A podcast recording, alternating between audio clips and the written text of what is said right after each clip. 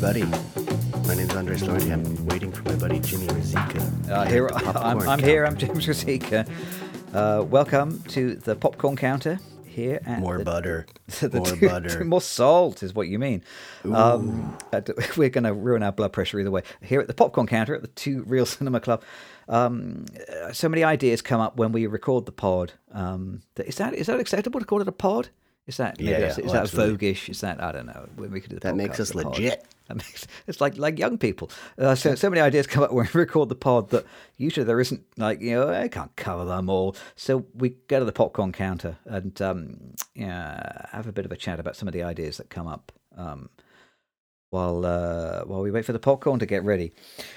I, t- I tell you what, uh, having spoken last episode about uh, about being John Malkovich, being Nick Cage, uh, did make us think of, of it's like a thing in movies of actors playing themselves, um, which uh, and kind of uh, happens now that now that we started thinking about it. it Actually, happens more than I kind of remembered. Um, I made I made a little list here of, of um, actors uh, playing themselves. Um, so I I kind of feel like they kind of come in different categories. So so people turn up as cameos of themselves. So Mm. like uh, like Neil Patrick Harris playing himself in Harold and Kumar, or Megan Fox in The Great Dictator, where she turns up just being Megan Fox, um, like for one night um, with Sacha Baron Cohen, or Bill Murray even in Zombieland.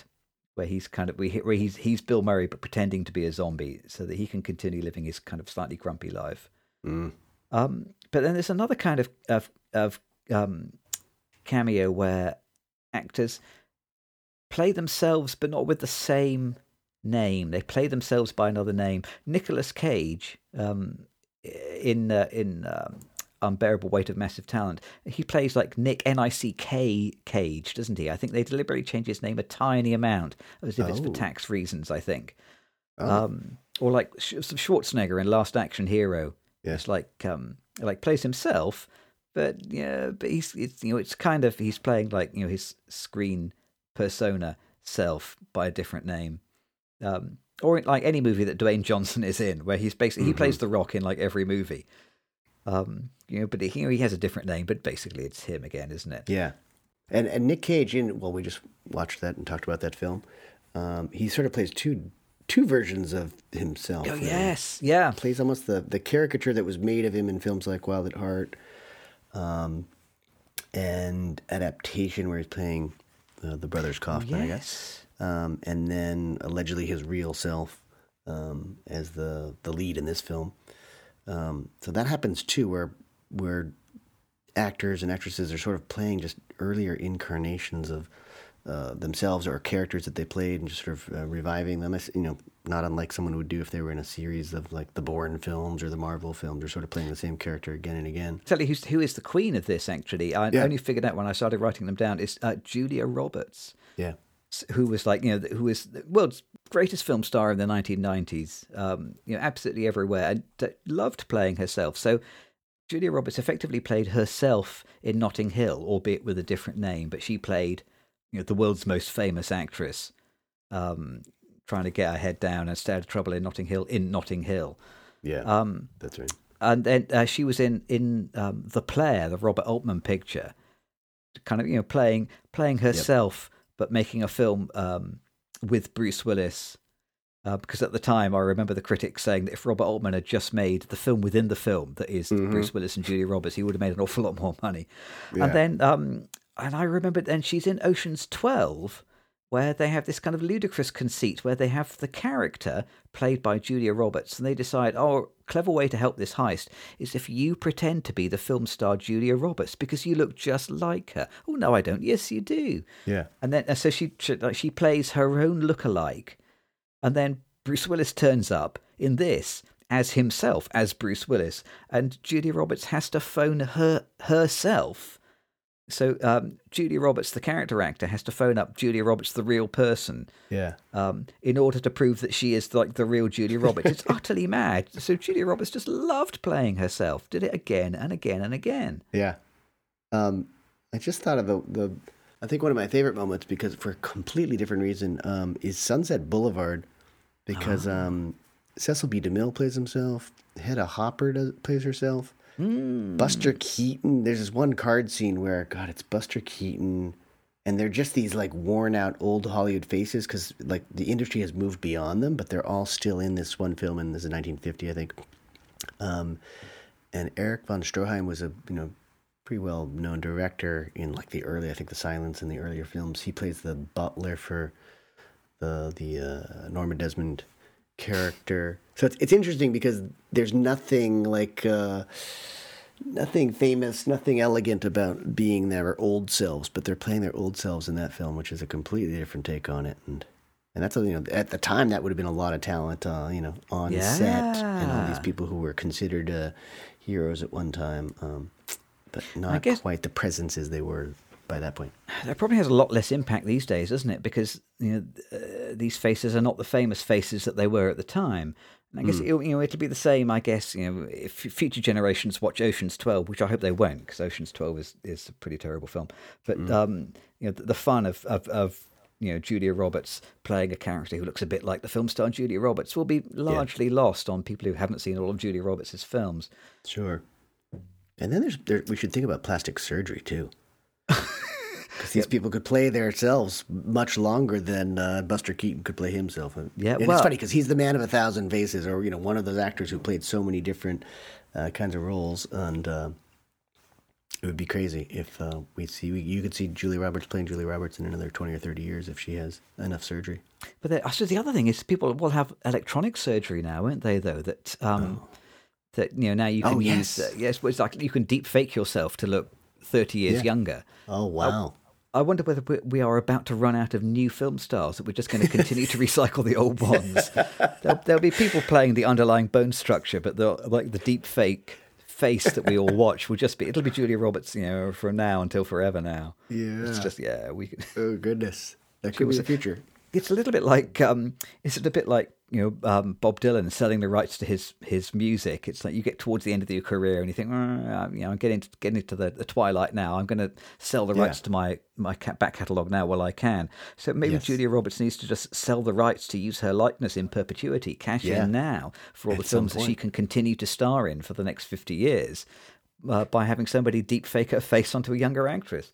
Yeah, I do, and then I do wonder who like who profits from the future stuff. Like with Dylan, Dylan still writes songs, as far as I know. So does that mean that his his current songs, his fu- future songs, are also part of that catalog? And would Julia Roberts' estate just continue to make money? Is they, you know, you'd start seeing Julia Roberts in every film. If she dies, and then her children say, "Oh, we want to make money off mommy," we're gonna have her do another 15 films this year, and we just have to sell her likeness, and they can superimpose her face on someone else's body. I bet that's going to be very doable. You know, I bet it really is. Someone will do it as a film. I think someone will probably explore that.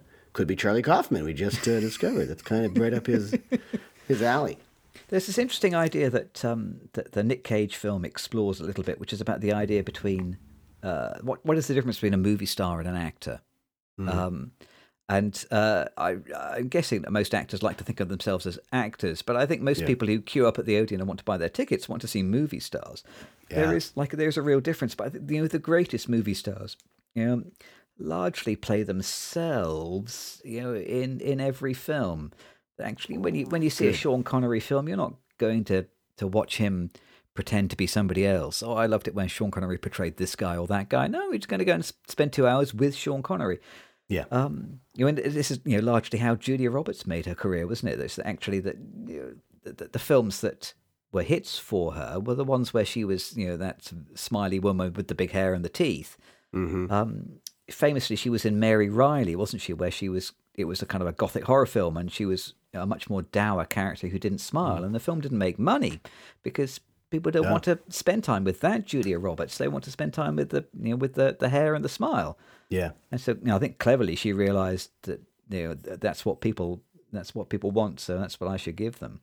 Yeah. Uh, well, th- then that just lead, leads me perfectly to the, the that intersection that I want to talk about, where actors are are generally you know hired on or thought of for what presence they bring. Might not be that they're the best actor, but are they bringing that person again and again? And I think so many actors, that's what they do. They just bring Julia Roberts brings Julia Roberts time and time again. I think she, you know she's sort of in her career tried to do a lot of different things, but I mean I don't think her range is tremendous. She's she's a lovable person. That's why she gets all those parts, and she does well in movies, and she sells movies. Um, and for me, the the biggest example is John Wayne, who I just detested. I would skip over any film possible. All the little black and white westerns where he's killing Indians. I hated him. Um, but at film school, I was sort of invited to look at him anew, and I realized the presence. It's not about his acting. It's not about the parts. It's just that he brings that John Wayne presence again and again. So he's not actually. He, I would I would argue that he's playing John Wayne in every film. He is. Um, yeah, yeah, never absolutely. not John Wayne. I mean, to the I- point where I- when he does The Quiet Man, it feels like a totally different film. That's not a John Wayne film, you know. Um, so it, it's right on the line of typecasting and becoming a caricature of yourself. But it's just the idea that you bring a certain presence. There's there are definitely some actors who can just do anything, any part, and I you know I, I really revel in their their talent. But most actors, I think, are just bringing themselves to most films to begin with. It's yeah, range. I think we hate range, don't Yeah. we? I think as, as a movie-going audience, we don't want range. We want the Yeah. same same person. Oh man, do you remember Stagecoach? Have you seen Stagecoach? Yes, well, we watched it together at school. I love that film. Uh, yeah. Just that, that that first moment when John Wayne appears on screen and the camera kind of like pans down to his feet and then up to his face, and you get the full, just the, the sheer physical presence of this enormous man. Um, absolutely. The reason we love to watch John Wayne, the reason we're able to forget his abject racism is because um, we revel in the. You know, the charisma and the physical presence and the, the, the, the ability of the man to transmit his personality through the, through the lens of the camera. Yeah. That's what we want. We don't want range. No. Mimetic acting is, you know, uh, is um, overrated. What we want is, I think, this, this is this is what makes someone a movie star, isn't it? That you are a proxy friend to the world, or, or There you go. proxy girlfriend, proxy lover. But you are Yep. like the, the you're you're our kind of you know, proxy friend um, through the screen. I Yep. think you know, and that's who we want to spend time with, rather than necessarily somebody who's different in every film. You go Yeah, see a the- Bogart film, and you know you, you you want to see Humphrey Bogart be Humphrey Bogart, and that's what you paid your money for. Yeah. And you're comfortable when you're doing it. That's the other thing. Is it just the audience is immediately comfortable. You know what you're going to get.